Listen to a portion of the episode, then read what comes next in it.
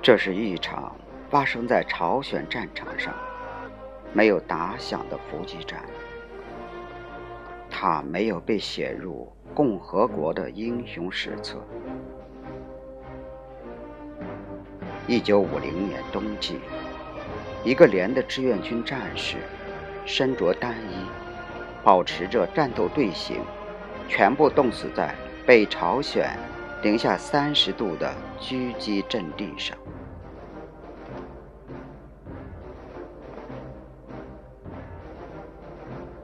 夹着烟的手在微微的颤抖，眼睛里凝固了几十年不散的硝烟。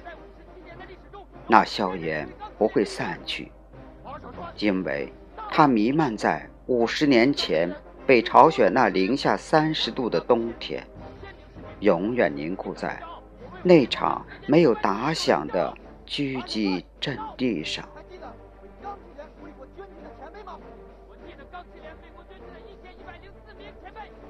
我想告诉你，我们没有放走敌人。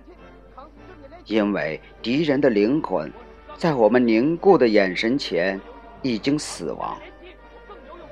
我还想告诉你，敌人没有从我们眼前溜走，他们在我们岿然的战斗姿态面前，睁着失魂落魄的眼睛，颤抖着跪了下来。我们是永恒的雕像。漫天的大雪，和着风的呜咽，将我们覆盖，将我们瞄准敌人的英姿，永远定格在阵地上。我们是永恒的雕像，只穿着胶底鞋和单薄的衣装，坚守在的阵地上，坚守在零下三十度的阵地上。空气仿佛都冻僵了，但我们不冷，因为我们的身后就是刚刚诞生一年零几个月的我们无数的战友用生命换来的我们梦想的共和国。我们不能，也不可能让敌人坦克的履带来把它碾压。现在好像已经等了一辈子虽然我凝固的目光中带着些些许的遗憾，因为我眼睁睁的看着敌人战战兢兢的开来，却怎么也扣不动手中的扳机。我眼中带着深深的不舍，我看到战友们静静地凝视着敌人，却不能和他们一起。拔出刺刀，刺进敌人的心脏。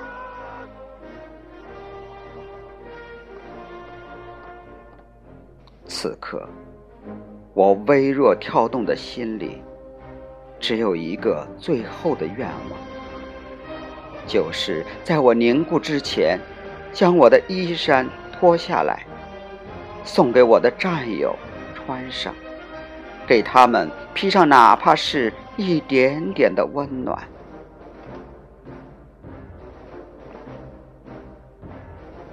我要他们帮我把写给我娘和我那刚过门的媳妇儿的信寄出去，千万别告诉他们，我眼睁睁的看到了敌人，却没能扣动扳机。我要战友们告诉他们。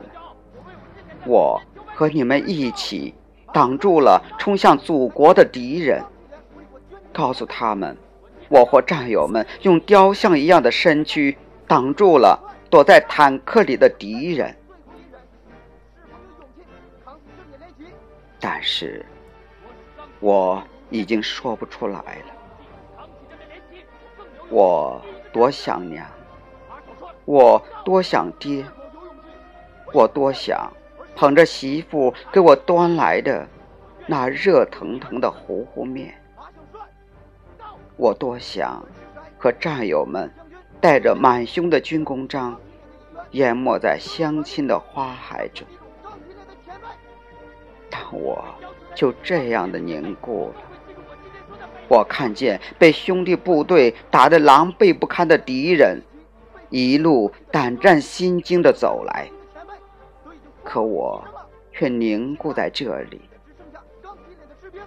虽然我微弱的心跳此时又激动了起来，但是我的身躯却凝固在这里。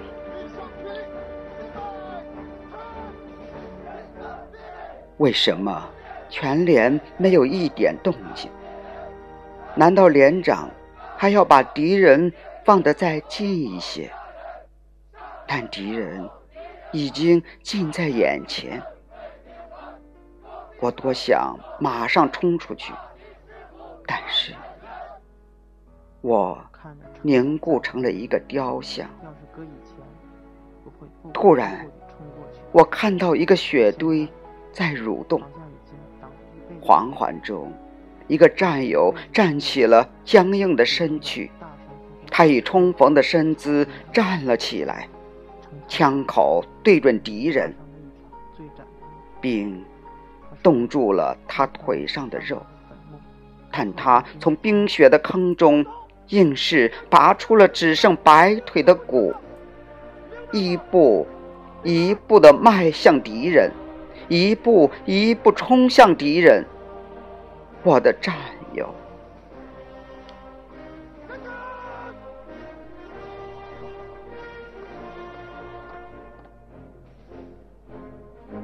一九五零年远东的冬天，你记住；一九五零年世界的冬天，你记住。一个号称当今世界最强大的帝国的侵略者们。在一群被冰雪凝固成雕像的战士们面前，发抖崩溃了。他们向我们无畏的战士，向这群神圣的雕像跪地祷告。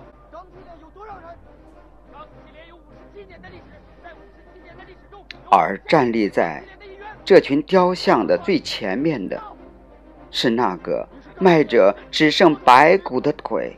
正在冲锋的战士，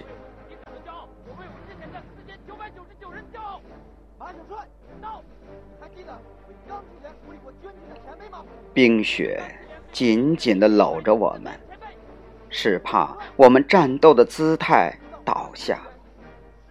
雪继续地下着，是怕这世界上最震撼的群雕融化。风。哭泣着，奔嚎着，他要告诉祖国的亲人和焦急等待的首长：我们没有辜负祖国人民赋予我们的伟大使命。为了和平，我们凝固。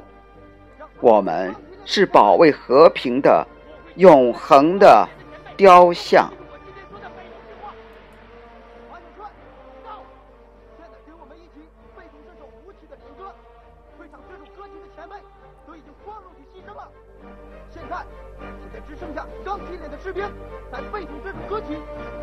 我们希望，我们希望你能，我希望你能听见母亲的喉咙里吼出的歌声，向军。